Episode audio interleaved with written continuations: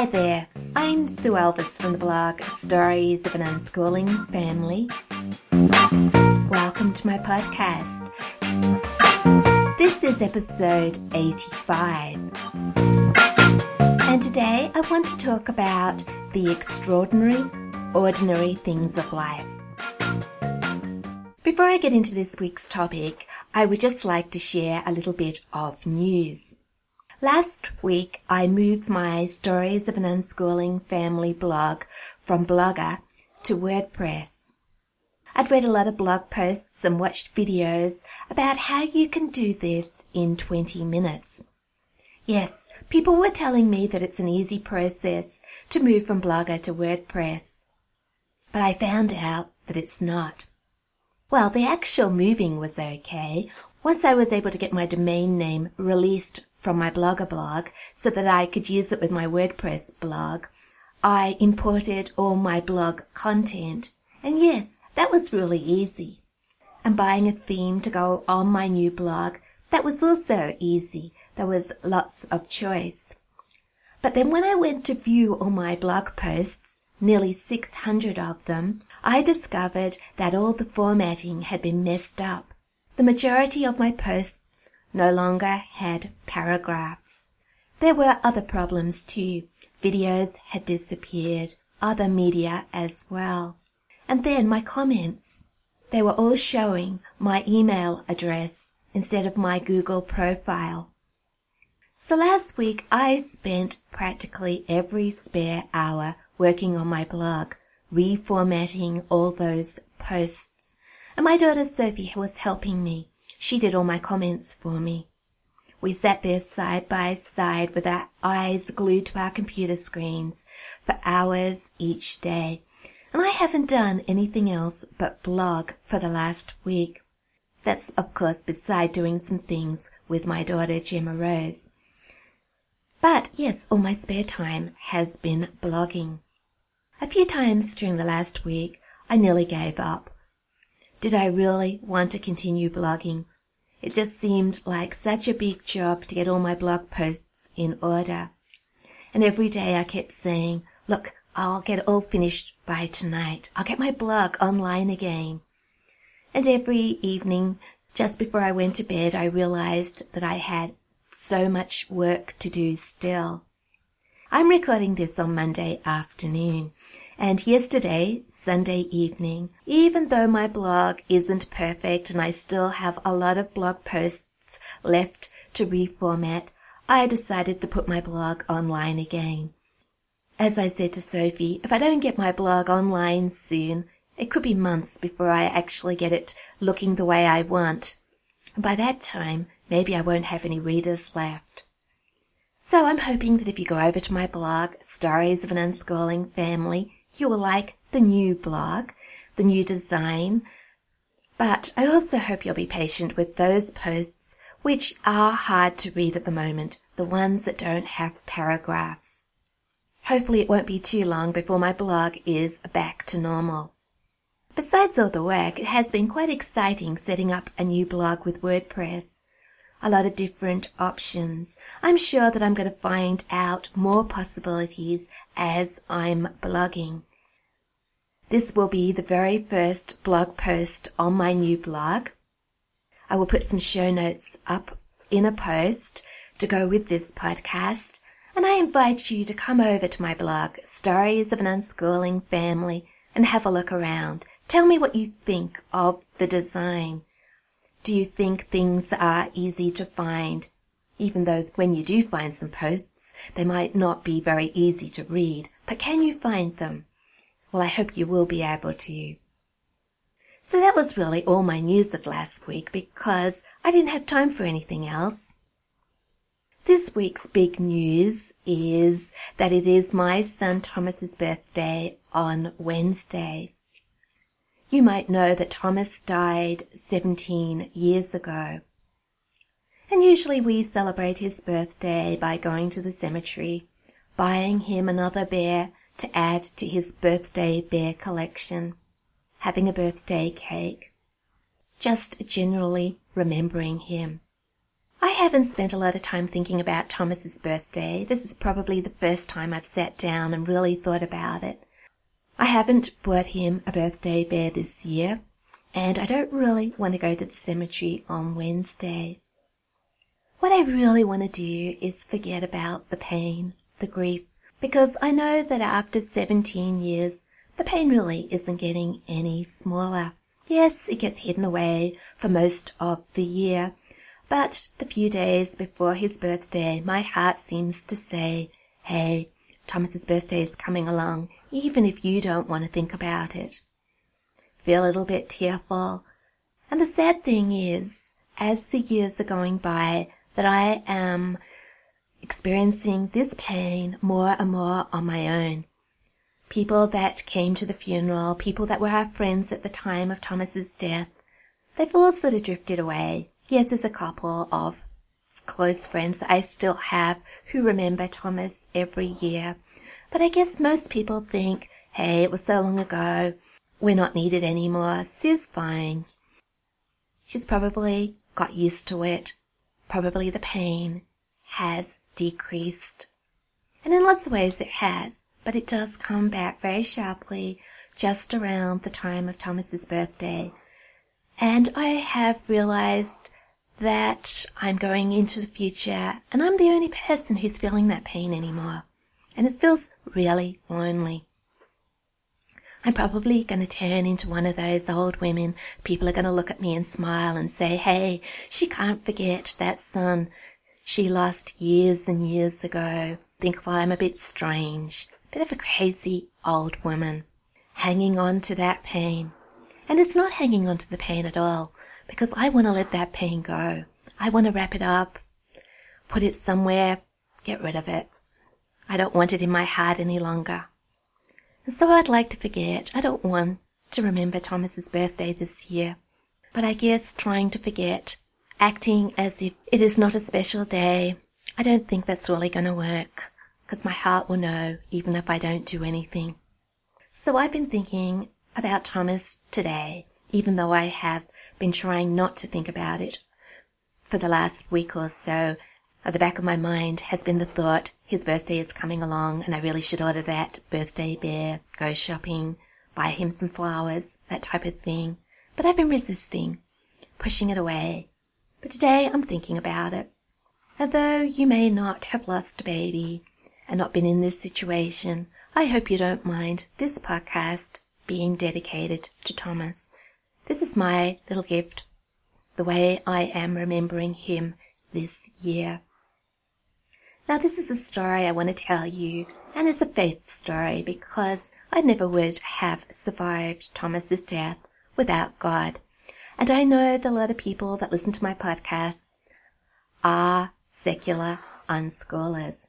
And I hope you will excuse me today, and I hope that you will actually keep on listening because the message I have to give today, I think, can be applied to everyone regardless of whether you believe in God or whether you don't, I still think that there is a message that we can share. We are all going to be affected by grief in our lives, whether we have a faith or not. We all know that fear of losing somebody. How will we cope? What if suffering comes to our days? Will life go on as normal? Or will we suddenly not be interested in the little things of life? So I have a story that I want to read out to you today, one that I wrote for Thomas a few years ago. It's about the extraordinary, ordinary things of life. But before I get into the story, those words remind me of a comment somebody left on Facebook last week to do with my last podcast episode 84. Are we living a second best kind of unschooling life? I was comparing our conventional life with the more adventurous types of unschooling lives that other people are living. And Alyssa left a comment, and this is a few words from her comment. She said, It is nice to follow a family similar to ours And no, it is okay not to be one of those unconventional folks and unschool. It is possible to be ordinary, doing the extraordinary. And I agree. I think that our unschooling lives, regardless of how we live, they are all very extraordinary. But now onto my story. The extraordinary, ordinary things of life. I am at Thomas's wake. I have his memory box on my knee, and I take out a few photos and pass them to a friend. He was a chubby baby, she exclaims. I reply, he wasn't really. Those photos were taken at the funeral home. He looked different at the hospital. I think about this. I remember how much I longed to see Thomas once more at the funeral home before his burial. He was in his coffin at the far end of the room, and I hurried towards him. And then suddenly I stopped. He didn't look like my baby. In some way he'd changed since I'd left him at the hospital. Tears rolled down my face, and I wondered, did they get the babies muddled up? Is this really Thomas? My friend's voice interrupts my thoughts. She's asking me another question and I open my mouth to reply. My lips move, but the words won't form. I try again. And again I fail to say anything. I have lost control of my speech. My friend notices my difficulties and hurriedly says, You don't have to say anything. It's okay. But it's not okay at all. I want to tell her about my son, but I can't. I don't want her to move off and leave me alone. But she thinks she's upsetting me.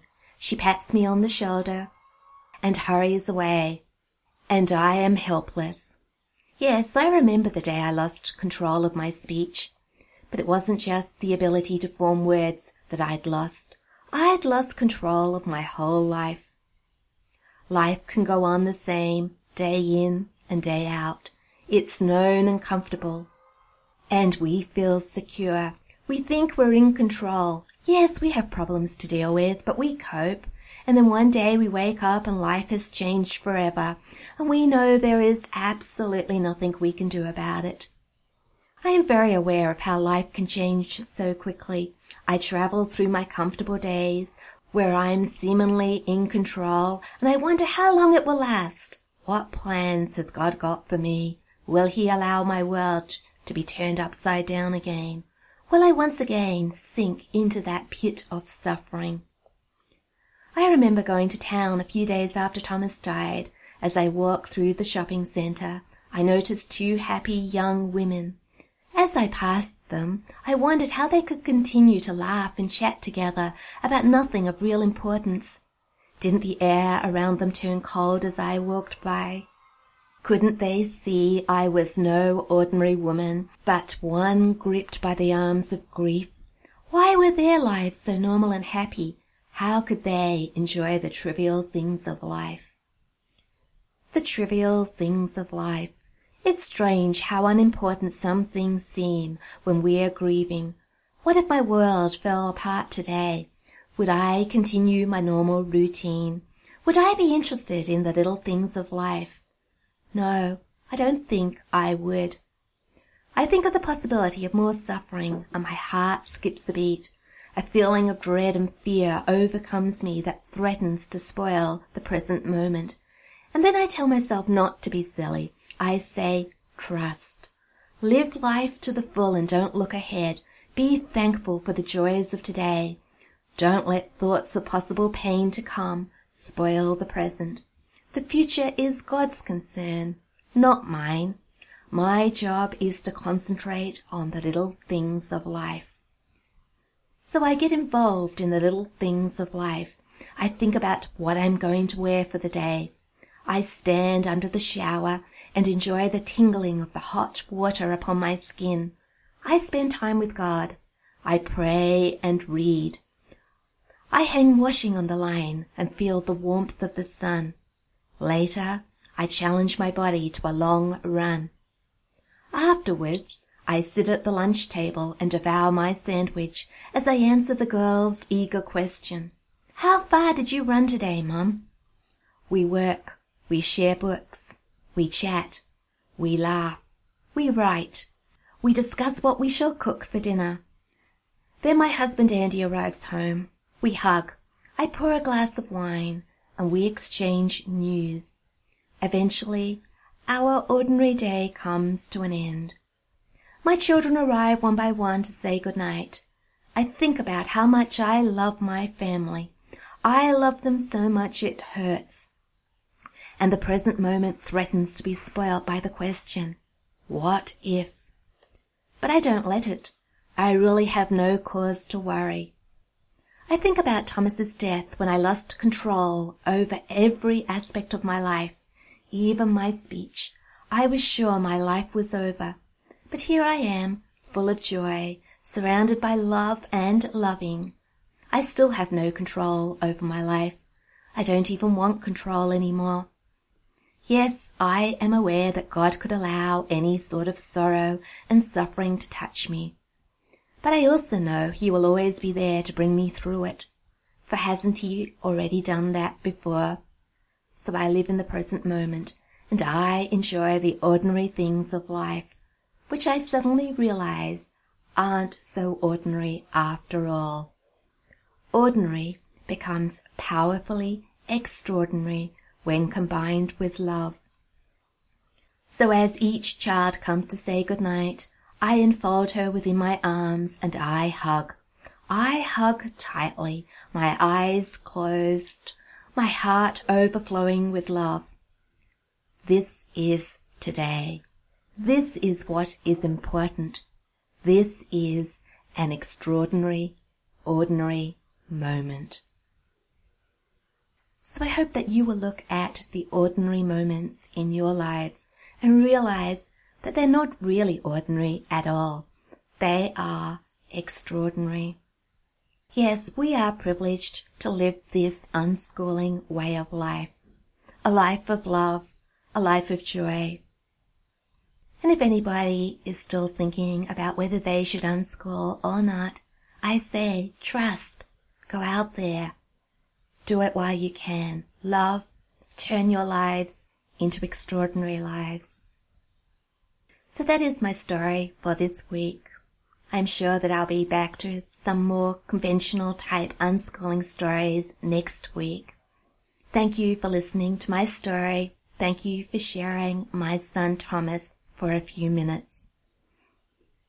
And one last thing before I finish this episode, I would like to thank Home for School from the USA who left a review for my podcast on iTunes. It's been so long since I had a podcast review that I was quite surprised this week. Usually when I get my podcast review summary, it says no new podcast reviews this month. And so when I got this one last week, I thought, wow, someone has reviewed my podcast. This is wonderful. And it made me smile. So thank you, Home for School. Home for School said, my favorite blog. This blog is so full of encouragement. I love the stories she shares about her family and their unschooling journey. Sue is a wealth of information, often sharing useful recommendations. You may be inspired to dream big. Thank you. And if anybody else would like to write a review of my podcast, please do. I would really appreciate that, not so much for myself, but to spread the word about unschooling, to get my podcast noticed on iTunes, and by doing that, to share, as I said, the word about unschooling. So until next week, look at all those ordinary moments in your lives with the eyes of love. Take time to appreciate your children and all the wonderful things that we can do in our unschooling lives. And trust, respect, and love unconditionally.